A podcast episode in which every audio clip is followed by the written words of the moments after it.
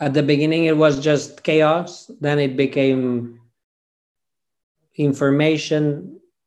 Then it became uh, perception. Then it became a sense. So then it, i started having feelings for color. So i guess also when you it, it it becomes part of your memories then it becomes more related to feelings the antenna has changed my sense of identity. So I, I feel that I am technology. I feel I don't feel that I'm using technology. That's my sense of identity has changed because I feel no difference between software and brain or antenna and body. So this has is a big change. Also experiencing the separation between body and senses. So the fact that my sense can be sense of color can be far away from my body is a profound experience. Um, i am choosing to receive colors from unknown people. So, so now i've sold my connection to my head in the form of an nft so strangers can send colors to my head. And that's um, volu- i'm voluntarily allowing others to alter my perception of color.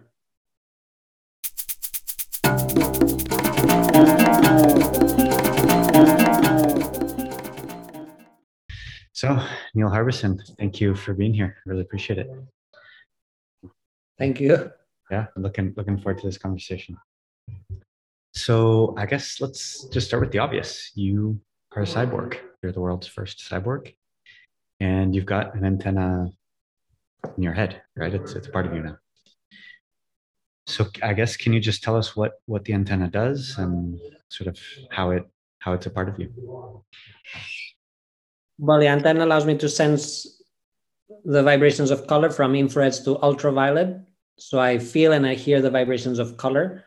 And then I have internet connection as well. So I can receive colors from the internet. And this allows me to connect to ex- external sensors like um, just other sensors, and then sense colors that are not in front of me. But this includes also satellites. So then I can sense colors from space, not only from Earth. And I see this as a new organ and a new sense. Especially when, when you were doing it in 2004, um, there wasn't any guarantees that this would work, you know? Um, so I guess I'm, I'm curious about like what on the one hand, what was the process of sort of technological development? And on the other hand, what was your sort of personal emotional process of deciding you wanted to go ahead with this procedure and, and give it a go, even though there were absolutely no no guarantees? Well, I did this as an art project, and it was meant to be just uh, an experiment for me for my music degree so it was an art experiment that I did, and then I liked it so much that I decided to explore merging the system with my own body, with my head, basically. And so it became not only an art project but a life project. And then the sense of color slowly became integrated, but it wasn't uh, a fast process. It took years for my brain to accept this stimuli. Mm-hmm. At the beginning, it was refusing it in, in many ways, like headaches, isolation, confusion. But then I decided not to remove the system uh, and to insist so that the brain would um, surrender. And then it it finally accepted that this would be the new reality and then it slowly accepted it as a new sense. But it was a maybe a three year process altogether. Yeah. And did you have moments of doubt there where you were sort of wondering like what what the hell am i doing? Is this ever going to work? Or did you always sort of have faith that somehow it would work out? Well i was a, maybe a bit worried about the unknown secondary effects. This could have a completely unexpected secondary effect, psychological maybe, and then also physical. The body could get infected, like infections or rejection, body rejection of the materials. That's one risk, and the other risk is that my brain might. Mm, I might, I could psychologically have other psychological, I don't know, effects. So that was the two risks. But I was um, aware of the two possible. I think there's, these were the two possible risks, basically. And did you experience any side effects? Uh, well, yes, the normal sounds became color. So that wasn't planned. The aim was to transform colors into sounds, but then my brain started to transform sounds into color as well. So that was a secondary effect that uh, was not planned. So, so when I, so that means it turned them from one type of vibration to another, basically. So the antenna transforms color to sound.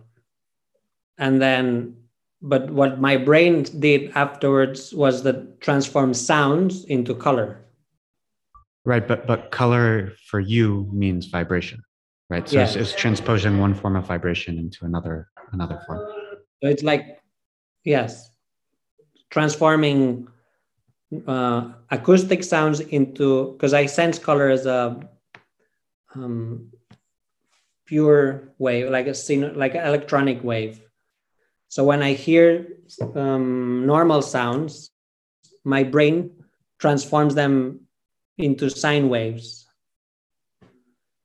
So the, what what is that? It's just like a, a simpler, less nuanced sound, or like what? What does that mean? It's difficult to describe. Like it started happening with uh, like you know the when you click to two glasses you have a cling that sound i heard it as an electronic sound whereas it, was not electronic but my brain would clean or fix the sound and transform it into electronic sound because i'm i'm hearing electronic sounds all the time so my brain is hearing color all the time. So when uh, dirty sounds or acoustic sounds entered through my ears, my brain would electronic sine waves, and it started happening with only some some uh, sounds that I would hear the acoustic and then the the the clean the I have no name yet for this uh, effect, but that's what started happening, and then it started happening with music. I would hear music and then I would feel a very uh, dom- the dominant frequency of the music would become a color. And then with voices. So then it started all sound would be sounds around me are being transformed into sine waves. I hear both the acoustic and the cleaning the the um, uh, i don't know how to call it. The yeah the the cleaner version of it the, the simplified version. yeah like simplified and yes simplified into one frequency. And, and, does that affect your your experience of i mean obviously it affects your experience of music. Does it affect affect your enjoyment of music or your your understanding of, of spoken language yes so it, i enjoyed i started enjoying more this secondary effect than actually hearing the colors because it changed my perception of music and voice. So I, I started painting the colors that I would hear in music and in, in voices. So I started creating color scores. Yeah, I've, I've seen some of those paintings where you do a painting of like a, speech or or a song and just yes, a... so yeah these are not created by the antenna but by the secondary effect of the antenna which is that hearing color made sounds transform sounds into color as well which was which was not planned basically. So that was the secondary effect. And then other secondary effects are just uh, headaches. Well antenna aches. I call them. It's this type of feeling feeling the antenna. Sometimes I feel the antenna in a certain way, and I call it antenna ache. And that's all. And then the secondary effect as well is social reaction, which is also a strong part of the whole project is a social reaction of seeing someone with an antenna. That's a, a kind of a secondary effect, but it's more of a social effect. Yeah, and even even apart from the people who see you, I imagine I imagine there are many people who find what you've done very controversial, challenging. Uh, you're playing with evolution, you're playing God. Have you gotten a lot of uh, sort of feedback in in terms of yeah, controversy, upset? Like, what's what's the sort of public reception you, you get? It's a wide range, all types, from one extreme to the other, from extreme hate and death threats to the opposite, like um, yes, like people who really maybe too much they find it too, even more than than I, they it's too much maybe. So it's both reactions and in the street you can find extreme reactions in in in a few minutes in a couple of minutes you can find two types of people that are very different or people who have no idea of what it is and then they just find it funny because they they see someone with an antenna or ridiculous or just make fun or uh, you can all types of reaction. There's uh, it's been daily interaction with people since 2004. So I've I've I think I've already experienced all types of reaction. Okay. So when you say the the vibrations of colors, it's there's some sort of translation mechanism, right? It says red is this vibration, yellow is this vibration. Like how does how does that work? Well, color itself has a vibration. So red, for example, has a frequency of 420 millions of millions of waves per second. That's the vibration of the, the, the frequency of red. Okay. So if we could hear this frequency, it would be a microtone between F and F sharp. Because okay. if we could hear 420 millions of millions of waves per second, that would be a note between F and F sharp, and that's the note that I hear. And then orange is a bit higher, yellow is a bit higher. So that's the relationship between color and sound is a physical transposition of light frequencies to sound frequencies. Okay. Okay. And then I mean the, the camera just looking at it, it's it's very small. Is it what kind of area is it capturing?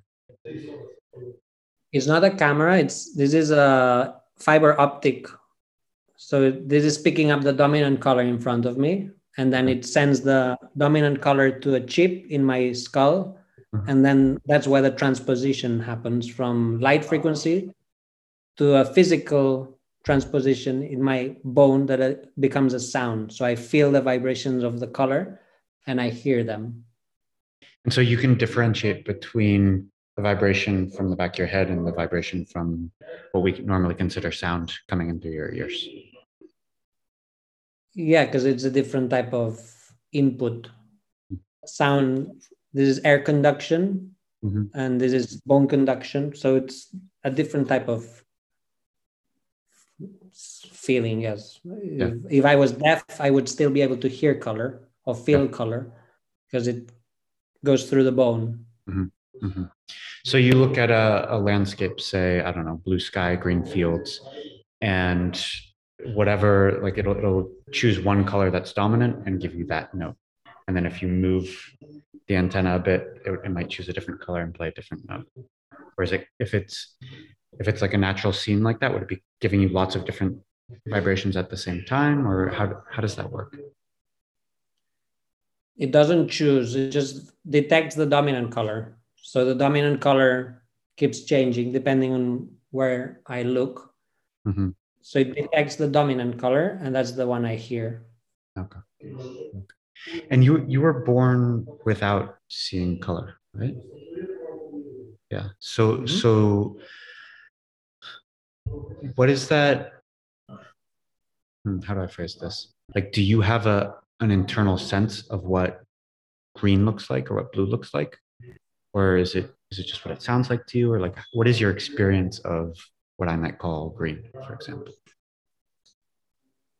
So to me, green is a frequency mm-hmm. that bounces around us, and then it enters your eyes and then you call it green and in my case it enters the vibration enters my antenna and i call it green so it's a frequency a vibration mm-hmm. um, and then there's different types of vibrations so i see this energy that is constantly bouncing off from objects and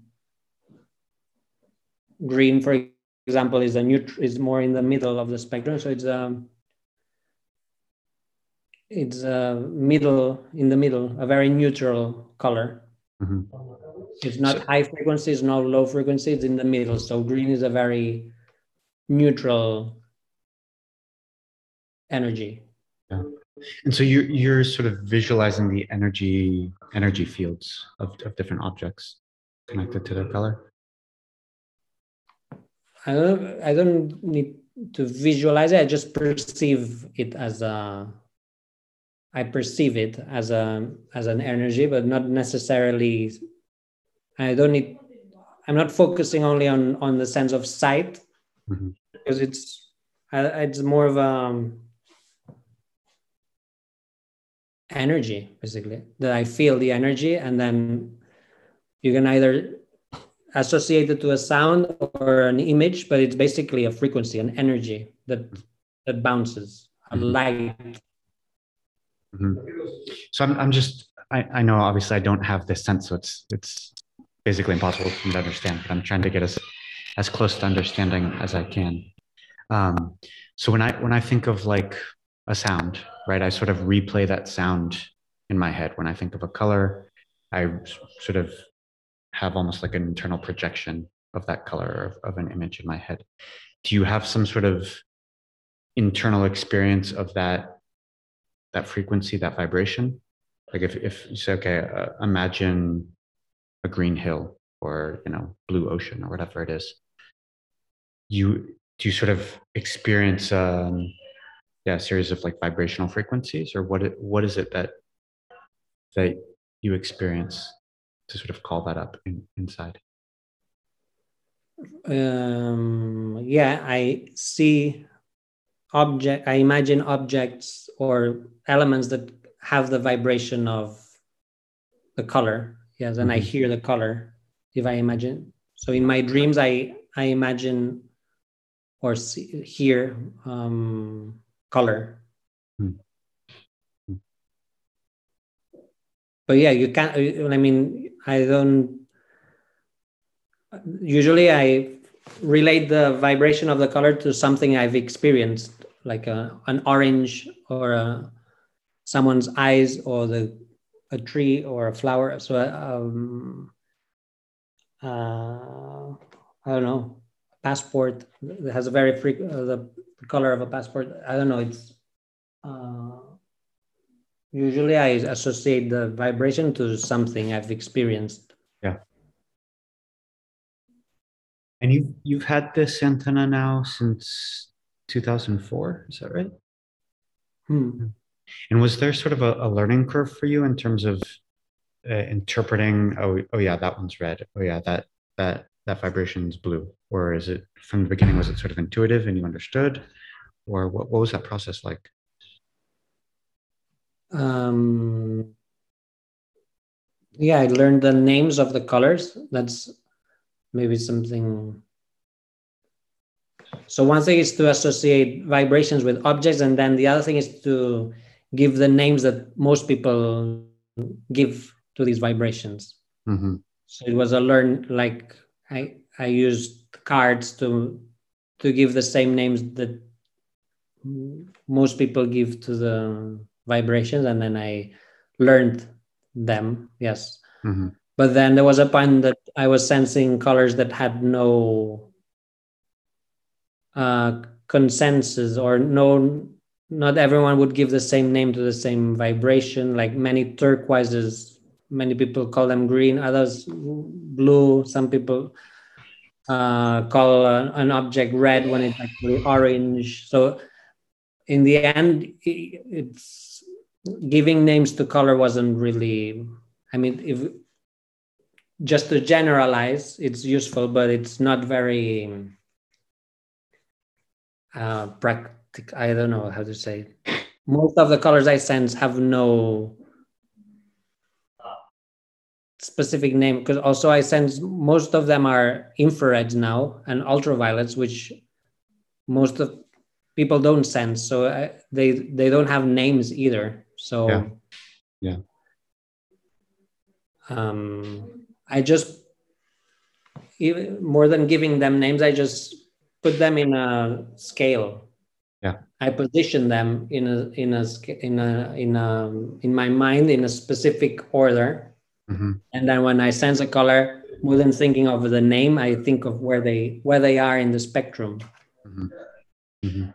And so so if when you're sensing infrared, for example, does that help you sort of navigate around the world? Is it just kind of confusing because there's infrared coming from everywhere and you don't even really know where it's coming from? And is it, I mean, is it, is it useful information to you? Is there, is it actionable? Are there things you can do based on it? Or it's just sort of like walking through a room and smelling different smells and, and that's it? Well, yeah, depends on the the infrared, but there's infrareds that allow me to know that there's movement detectors in a space, mm-hmm. or that um, others that's and other infrareds are more mysterious that I, I don't have no idea where they're coming from. And some people sometimes emit infrared as well. Really? Or bounce infrared. Huh. Wow. And, and do you have an experience of of beauty with with these vibrations? Beauty, like it depends because I um the sense of beauty in my case keeps changing, and for example, my favorite color has changed since mm-hmm. I've been sensing colors because my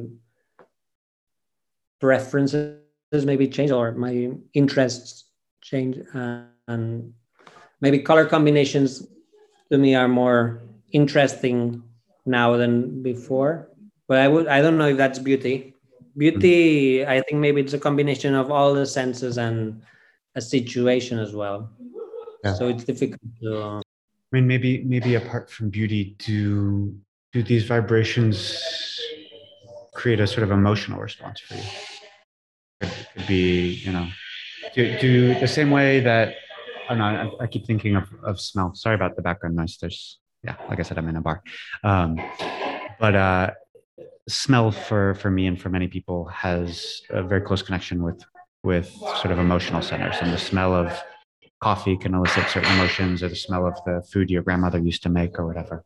Um, and it, sometimes seeing, yeah, a certain scene or hearing a certain song can also have sort of emotional connotation. So I guess I'm just wondering if this this other sense that you have, it's also sort of added into that mix of is it part of your emotional life or is it just sort of interesting? No, it's part of my emotional life as well. Yes. Mm, yes, I have to. At the beginning, it was just chaos. Then it became information, then it became uh, perception, then it became a sense. So then it, I started having feelings for color. So I guess also when you it, it it becomes part of your memories, then it becomes more related to feelings. So if you, a color might remind me of a situation or of someone, so that can alter my feelings for colors. Okay. So I mean, it's it's basically it's a it's a fully integrated sense for you. It's know, like sight, like smell, like anything else.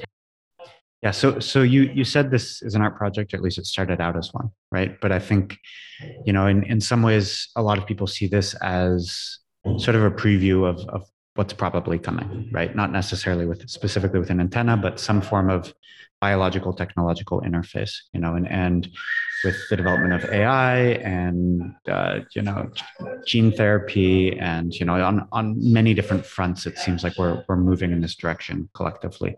Um, and I guess I'm, I'm curious about your perspective on that. Like, do you see yourself sort of at the forefront of a movement or you want to distance yourself from that or what is your position there?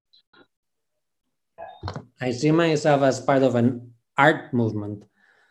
Um, and I see this as an art where you can create your own senses and your own body parts, and then this can literally um, change your perception of reality, which arts aim in many ways.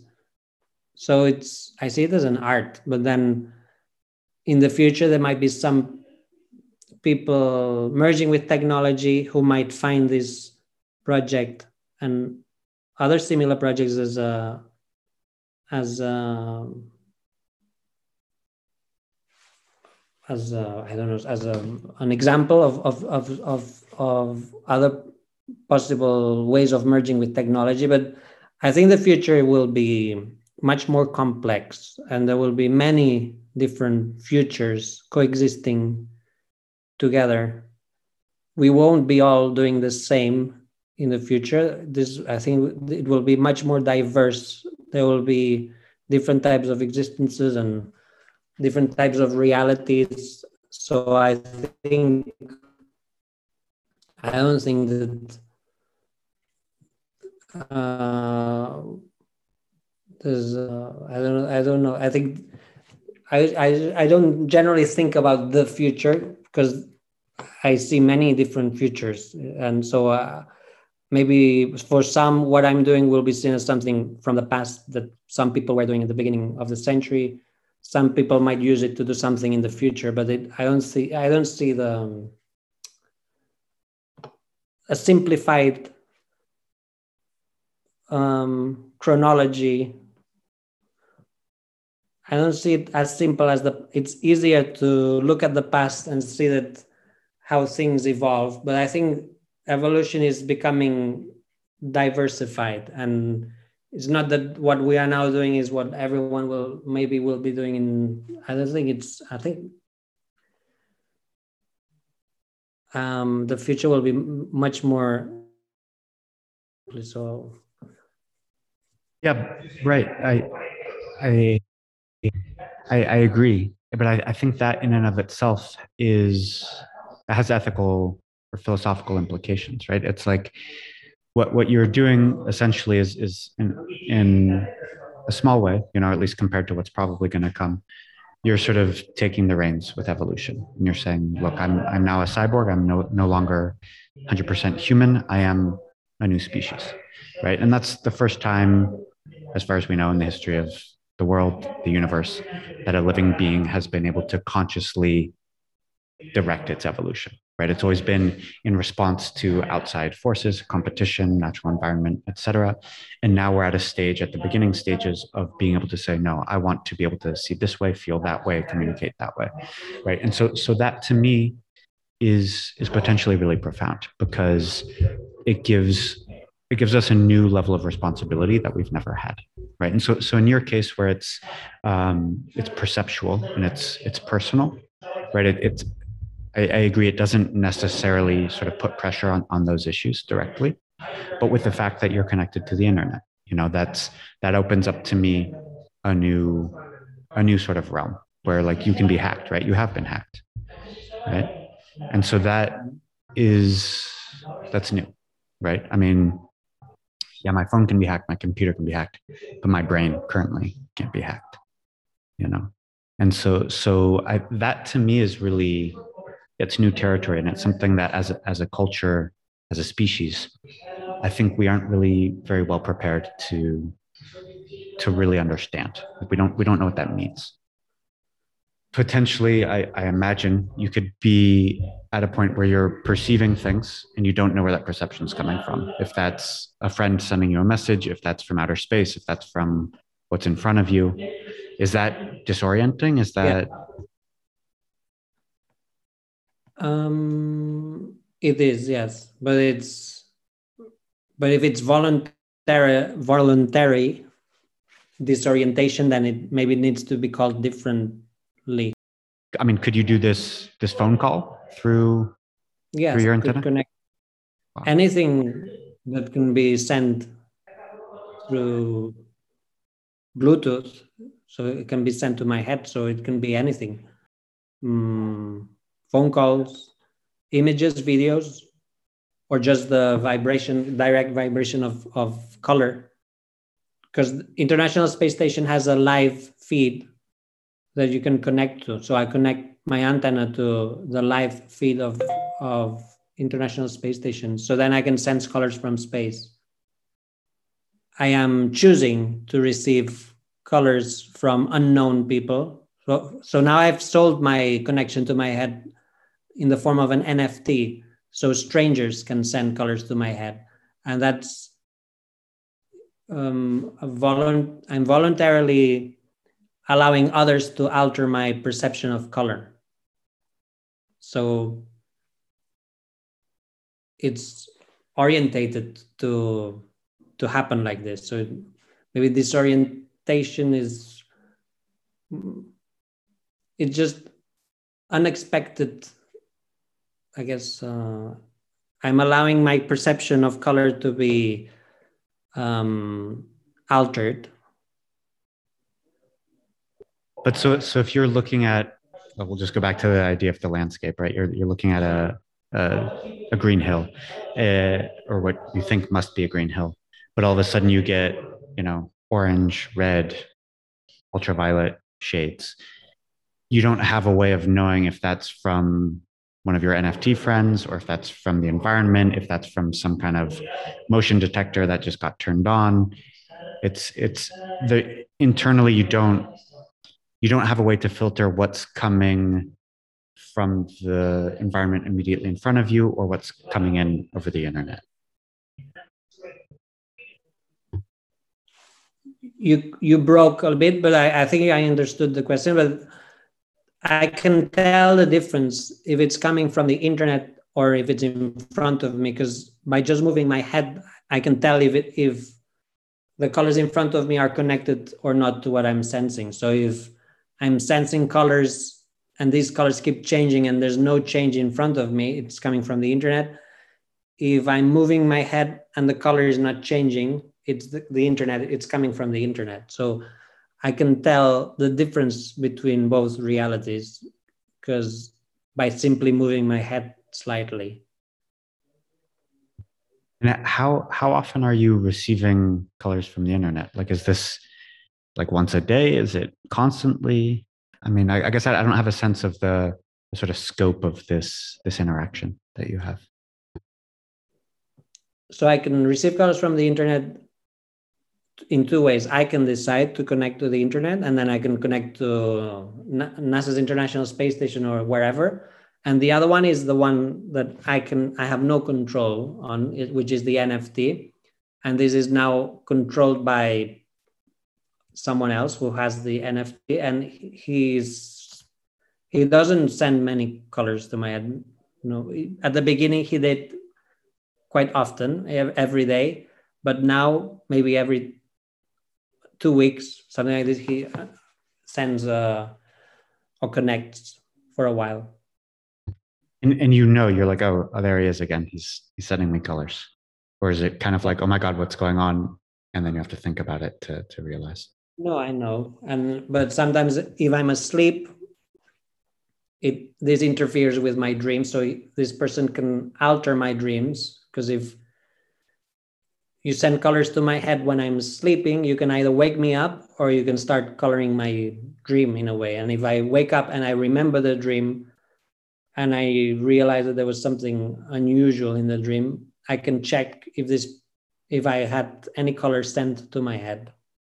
And if it coincides, then I I know that my dream was altered by this person or colored by this person but yet sometimes I've I've been woken up by color. Oh, that's that's wild. That's really wild. you know and that that to me puts pressure on exactly what honestly what worries me about the development of this technology because as, as soon as we are connected to one another and we have some form of implant you know whether from neuralink or, or someone else it's like it seems like we're we're almostly like made schizophrenic in a way. Like if i don't know where my thoughts are coming from i don't know where my emotions are coming from.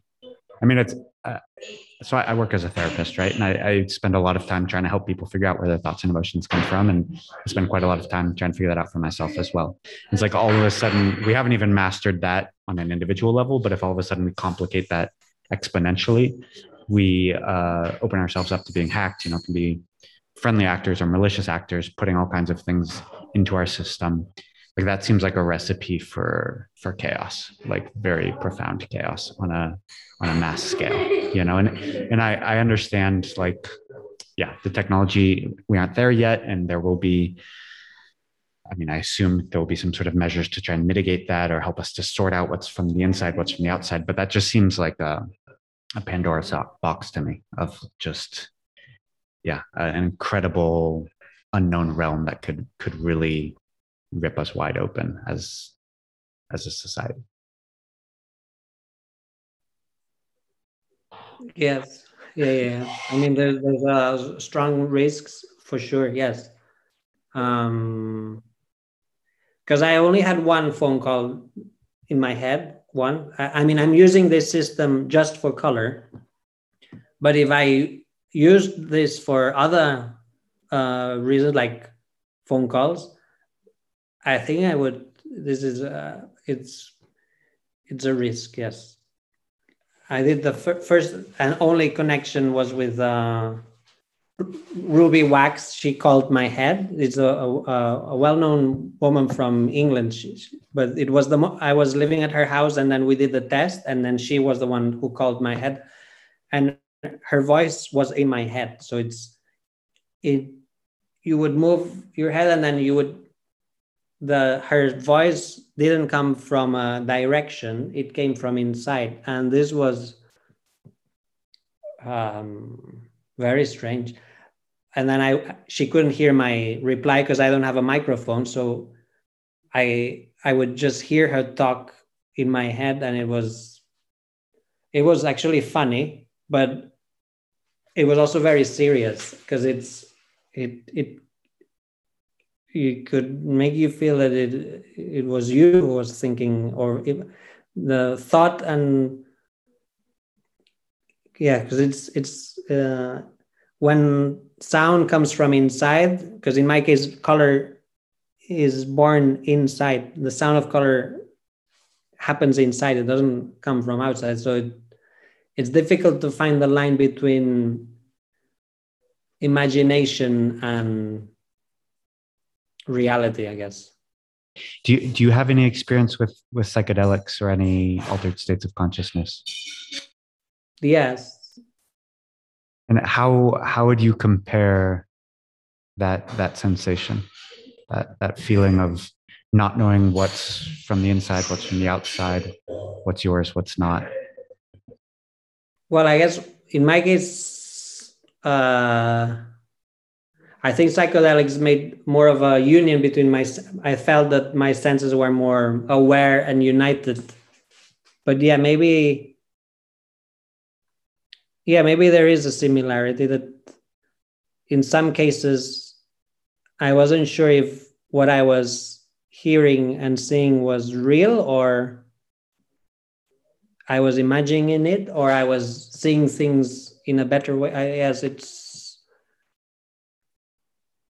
I think yes, it has a similarity, but but the thing with cybernetics is that it's much more controlled. You know exactly what you are creating. I know I know that that um, the system how it works basically. So I guess I know that I might receive colors from somewhere else, so I'm, I'm prepared. Whereas with chemicals, the reaction can be much more unexpected. I think with when you merge your body with chemicals it can have many more reactions and i think with merging with cybernetics is much more controlled but yeah, internet is open to to other to being hacked, and then that's then it has no control. So definitely, I could be hacked, and I maybe I wouldn't know that I'm being hacked, and then this person could change my perception of life, and I don't know, it could change all alter my perception of color, or it could. But I can also do it to myself. I could, if I want, my life could have no pink, for example. I could uh, remove pink from the system and then my life would never have pink or any other color that I don't want in my life. I could just remove it from the system and then I would never sense certain colors. Or I could, yeah, you can alter your perception of reality, and uh, but in a much more controlled way. And with psychedelics, my reactions were unexpected. I guess uh, my reality was changing in unexpected ways, and it had a lot of. It really depended on, on who I was with. Also, the people I was with altered a lot my perception, I think. And has your perception of yourself changed as you sort of as you've become a cyborg? Like do you do you think of yourself differently? Do you experience life differently? Do you experience yourself differently? What is what is that like? Um yes, the antenna has changed my sense of identity. So I I feel that I am technology. I feel I don't feel that I'm using technology. That's my sense of identity has changed because I feel no difference between software and brain or antenna and body. So this has is a big change. Also experiencing the separation between body and senses. So the fact that my sense can be sense of color can be far away from my body is a profound experience. Um, so yes it has changed the way i not only the way i sense my surroundings but the way i sense myself yeah and for, for people listening who are trying to do a sort of cost benefit analysis of right like okay so i can perceive a wider range of colors maybe or you know somehow enhance my sensory perception um, but then potentially yeah, open myself up to being hacked like what what is the payoff for you? Like, why why do this? Well, I I find the repetition. I'm living every day with the same sensory system is a repetition, or um, actually goes less through the years. The older you get, the less you sense. So there's ways of changing this and i like to think that my reality will be more um, i mean my perception will be better the older i get i mean there's ways of adding layers of perception with cybernetics and i like this um, it's like revealing parts of reality that exist but that we cannot sense physically so i like revealing elements, not only color, but I also have an implant here to sense the magnetic north, for example. And I'm also experiencing, sensing the rotation of the planet around my head. So it's different projects related to not creating virtual realities, but revealing realities that already exist, like infrareds, ultraviolets. So I enjoy um, doing this and thinking that I can add new perceptions in the future. So it's different ways of exploring reality. The the you have it is in your head that it's like a a point of heat that gives you a, a sense of of time. Yeah. So I, I, I guess I saw an interview those, those a few years ago where you I think it was it was new or you were contemplating getting it, but now I mean you, you've had it for a while now, right? And and your your vision was to to keep it regular to give you sort of an entrained sense of quote unquote normal passage of time so that you could then play with that and say, okay, I want this day to feel longer. I want this day to feel shorter. Have, have you gotten to that point? No, no. I've had many problems with it. So, um, no, I'm still not at the point of creating time illusions. No. With magnetic north, have you been able to like just have a better sense of direction, know where home is, that type of thing? I mean, like uh, a lot of animals have this, right? And arguably people do. I mean, it's controversial, um, but you know, there's examples of like uh, Polynesian islanders who can navigate uh, incredibly well, and you know, there's there are theories that that as humans we have this capacity that most of us just aren't aren't connected to it, um, and that it's you know an essential part of of navigation for for at least some humans and for for various species of animals. So I guess I'm curious, has that like what has your experience been with that that perception of magnetic north? So your question broke a lot. I only, but it's magnetic north. Um, I didn't do this the magnetic north to know how to go home. I did just to sense magnetic north. To me, sensing magnetic north is a reason, a strong enough reason to have it just to sense the magnetic north, to sense something that um, I physically can't feel, which is no, sensing the pole, which is actually moving as well. It's not sensing the North Pole, but sensing the magnetic north, which is not always in the same place. So uh, the aim was just to sense the magnetic north for no other reason and, and have you experimented with trying to sense sort of internal signals more rather than focused on the outside world? So I'm thinking of like like biofeedback, be, maybe having a greater awareness of I don't know your heart rate, your um, your your breathing, uh, your blood pressure, all kinds of sort of internal markers. Have you experimented with that at all? No, I haven't. No. I've always been more interested in revealing uh, natural elements than my own. But yeah, maybe maybe I will. I mean, for example, sense of balance is an is something that interests me. My own sense of balance. I don't want to fall when I'm old, so maybe creating a better sense of balance would um, allow me to not fall.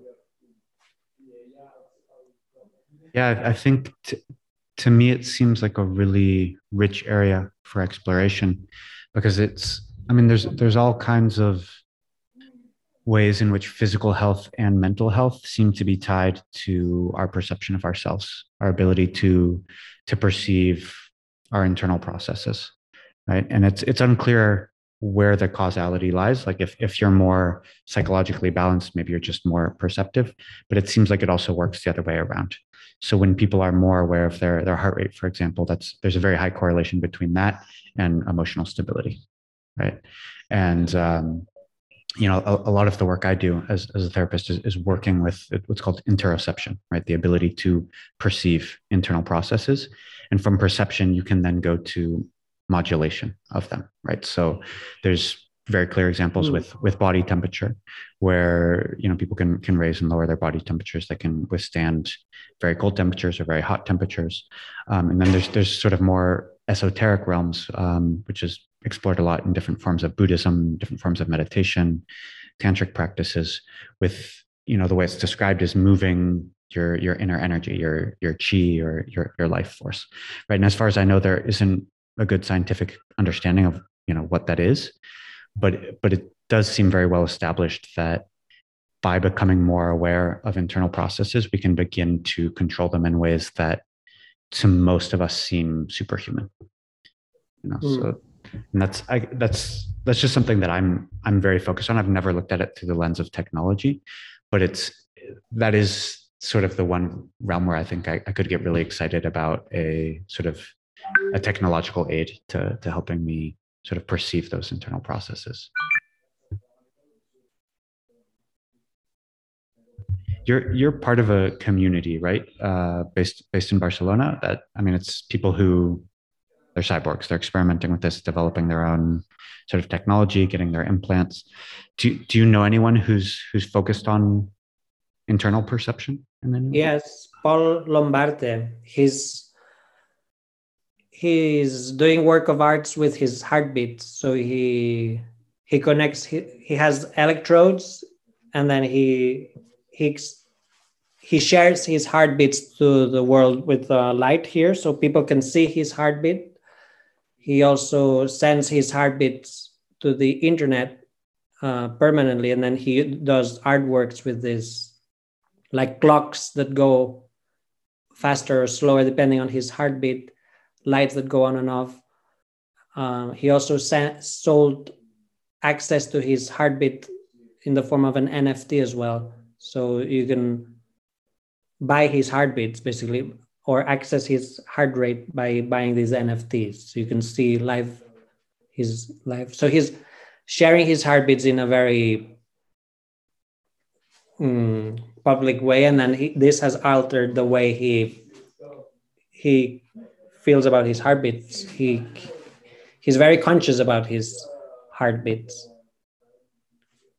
Yeah, no, that's interesting. That's interesting. Yeah, there. I mean, I think it was in the '70s people started experimenting with with biofeedback systems of having yeah some sort of visual representation of your heartbeat, just so you can, you know, basically you teach yourself to to calm down or to hmm. to energize yourself, and and by having that that visual representation, you sort of train your your body mind system to to gain greater control over it over time.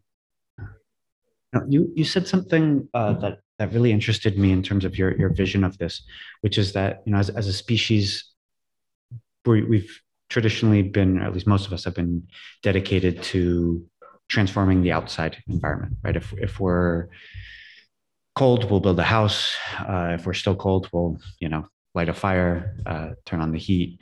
Um, you know, basically, we're we're the only species that at least to this degree, rather than waiting for evolution to allow us to, you know, grow fur or stronger muscles, we take active control over the environment and and sort of force it into uh, a mold that that's amenable to to our needs, right? And and uh, you you have described what you're doing as, as a possible another path, right? So rather than transforming the world, what if we just transformed ourselves? So like instead of turning on lights all night and having you know headlights on our cars what if we just all had night vision or rather than turning on air conditioning what if we had some sort of thermoregulation system sort of implanted within our body right? i guess I'm, I'm curious if you've sort of made any more headway with that line of thinking if if there's any sort of movement in that that area if you know anyone who's working on any of this mm no, no. It's all. Uh, hopefully, this this would uh, be the the projects that would um, become mainstream maybe in the future, which are implants that actually make a huge impact in the way we are. Uh, no, all the projects that I can think of are wouldn't have a huge impact in society. No i don't think they would in a way no. I think the, the question was if if if uh if we've done any of these projects you mean or? Yeah yeah if that's vision and body body night vision and thermoregulation yeah i mean it could be that specifically or or just anything stemming from that sort of philosophical motivation, right? Of rather than changing the world and, and basically destroying it in the process, which is what most of us are doing, what if we just changed ourselves, right? And and seeing that as, as a possible way, I mean, that has uh, you know, incredible socio-political, environmental, biological implications. If we were able to do that, we could potentially have a huge impact on on global warming, on you know, on all kinds of things, on all kinds of ways that we currently negatively impact the world. Hmm. Yeah, no, the night vision. I know there's someone who tried uh, with um, some kind of um, eye drops, and then he was able to see better at night. But it wasn't didn't last long, I think. But apart from this, I think it, we need to wait for genetic modification in order to do it properly because now everything that we most is just technology merged with the body and that's not very eh, not as effective as actually being able to genetically modify our sight so that we can see at night. And i think most people are just waiting for this and skipping the the part of merging with technology because it's very raw and rough. And it's not very clean and beautiful. It's not it's not uh, this is not very not as good as actually changing genetically yourself or adding new organs by 3d printing them with your own dna that's much bio but much more biocompatible so if we wait a few decades, maybe we can then this can start happening, and then it will be maybe more effective as well. But I, I don't. Do you, you see that as sort of the logical extension of what you're doing now is genetic modification and sort of custom ordering your your body or your mind? Well, I think that merging with with wire and chips is not the future definitely not yes it's the, the present and the past but the future is adding new organs that are with our own dna so organic organs and adding new senses by genetically modifying ourselves not by adding chips yeah i think that's the the much better so that we are organic but yeah. with new senses and new organs yeah i, had a really interesting series of conversations with uh he's a researcher and inventor uh, dr michael levin out of out of the us and he has a really interesting perspective on the sort of continuity between biological and technological systems and the way that we're all operating according to the same sort of electrical principles. And so he's been experimenting with, with rather than genetic modification through sort of modulation of, of bioelectrical impulses, changing the way those, those genes are expressed. So, so he can like, uh, I mean, he can make two-headed worms, for example, or he can make the worm grow ahead of another species of worm, or he can give a tadpole an eye, a fully functional eye on its back. You know, not through actually editing genes, but through playing with the bioelectrical impulses uh, with, on a cellular level, right? And so, so the the sort of I hope I'm doing justice to his vision. I, I think I am. The the future he seems to be envisioning is one in which there is no clear line between biology and technology, and it, yeah, as, as you say, a very diverse set of beings with a diverse set of perceptions and uh, diverse forms of communication where where yeah there really is no clear dividing line between what's been designed and what's been evolved. And i guess it's on the one hand that seems to me yeah very interesting potentially very exciting but also potentially very scary as well because those types of changes are you know irreversible or at least you know not not easily reversible and will inevitably have all kinds of unintended consequences you know in the same way you said uh, having the the phone conversation was sort of shocking and you've only done it once it's like once once you've decided you want internet connectivity in your head like it's unclear a what the implications of that are and b whether you can backtrack from that like it might be a one way street. We don't really know. Yeah.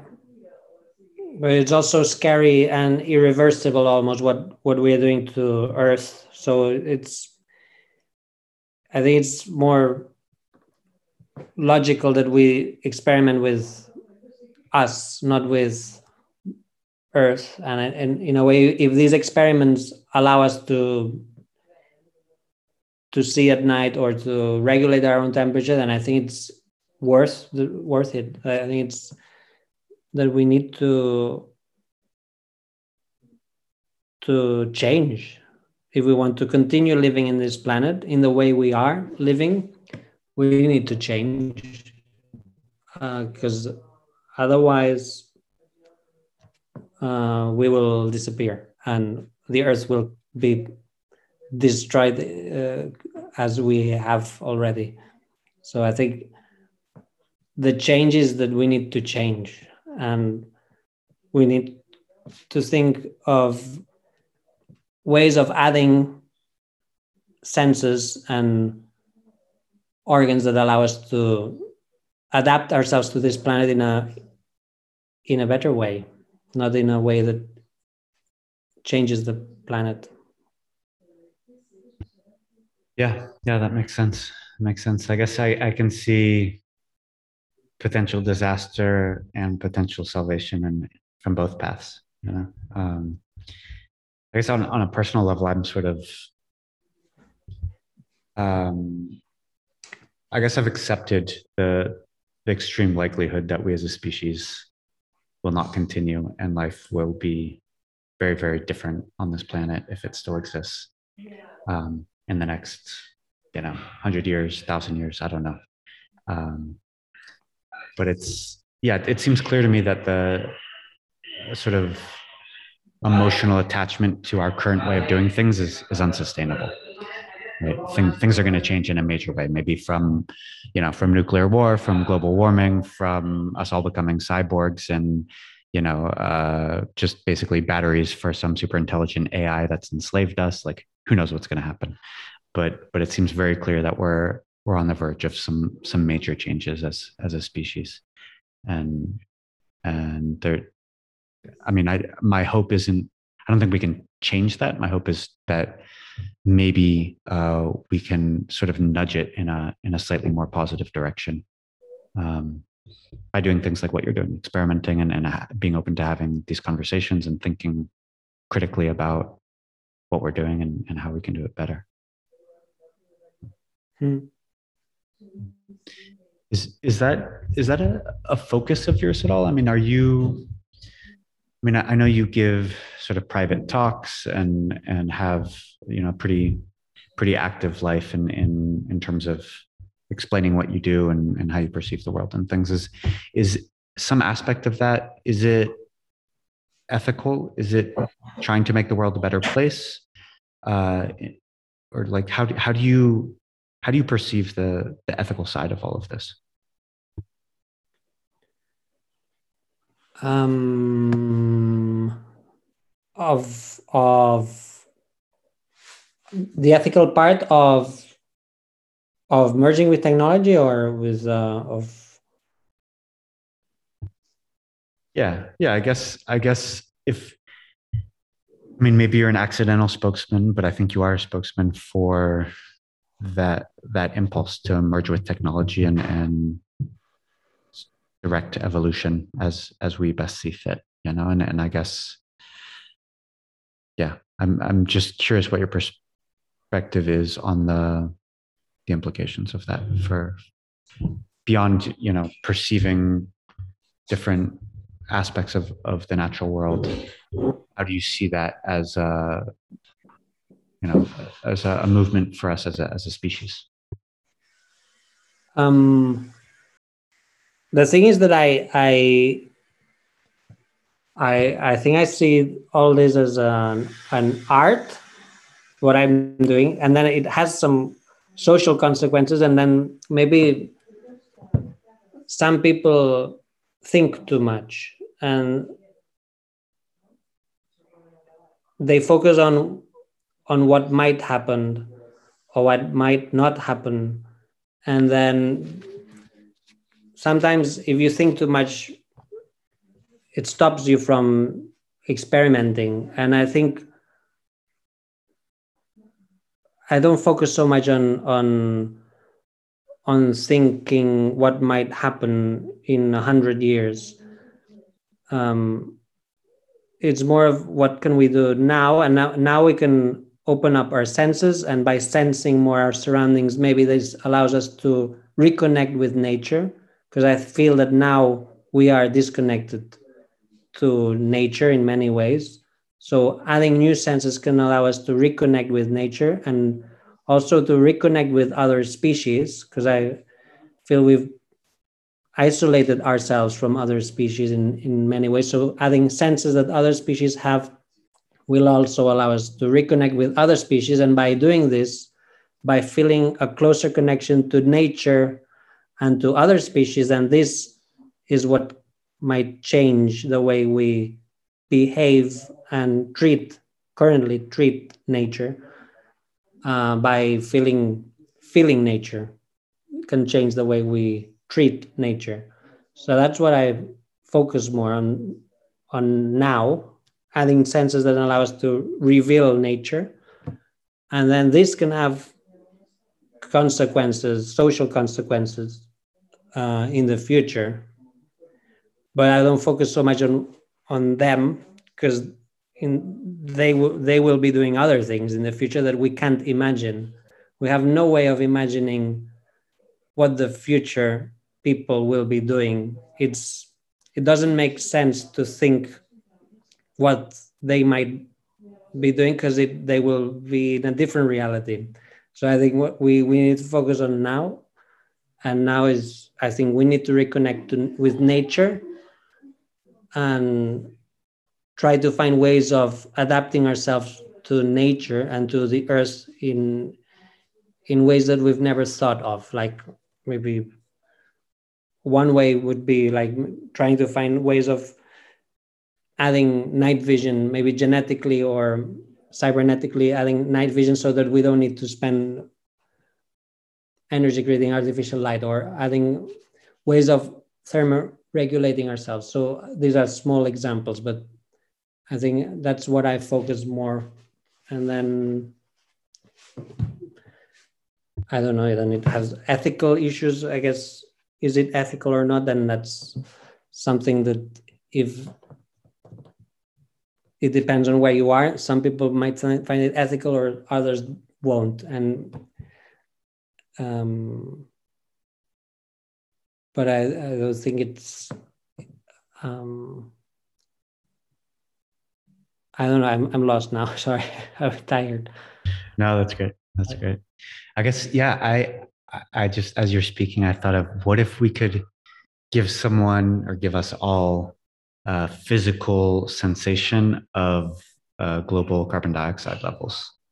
That would be uh, pretty powerful.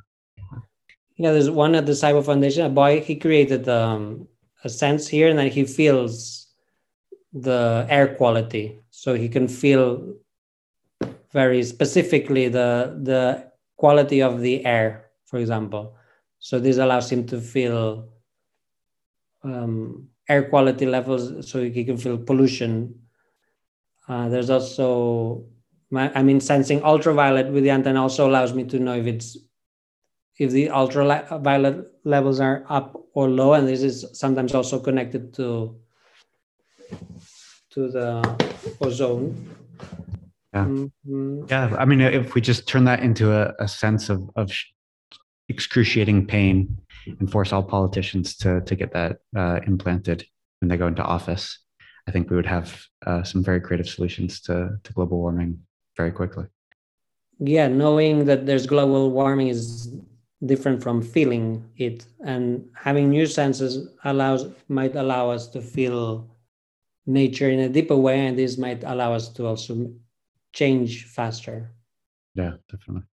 Definitely i know i know we're we're over time. Um, i just want to ask one more question you don't mind. And that's if you've experimented at all with receiving uh, other people's perceptions. So like having so you know someone can send you a, a message from their, their phone or an, an, image from their phone but have have you or, or anyone in your community experimented with sort of sharing sensations sharing emotions so that you know you can directly feel what someone else is feeling in any way. Well we've created an organ that is connected to two people at the same time. So then what the organ senses both people sense it. So that's a way of sharing a, a sense that we know has the same origin. Because we don't you we can't really know if two people are sensing the same if they have different organs. But if they share the same organ, then they can we know that the, at least the origin of the stimuli is exactly the same. But we haven't done anything else. Most of the things are just basically sensing ex- external elements. Like Moon Ribas sensing earthquakes, Manel de Agua was sensing the climate. Um, Joe Dekni's sensing 360 degree. Um, Kai Landre sensing cosmic rays um, this um, boy other the Alex sensing the pollution, these implants sensing the magnetic north. Uh, all of them are based on revealing elements that surround us that we've never been able to sense with our own bodies.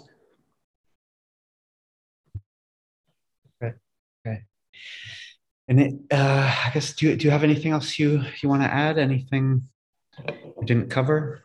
No, I think. Sorry, my answers are a bit slow, but uh, hopefully you'll be able to edit a bit. I think I'm gonna have to. There's been a, a whole lot of background noise on my part, um, but no, I, I I really appreciate your time and I appreciate your thoughtfulness. And uh, okay. yeah, I think you're you're doing some some amazing stuff. You're really pushing pushing the limits for all of us in a in a really interesting way. So thank you for that. Thank you.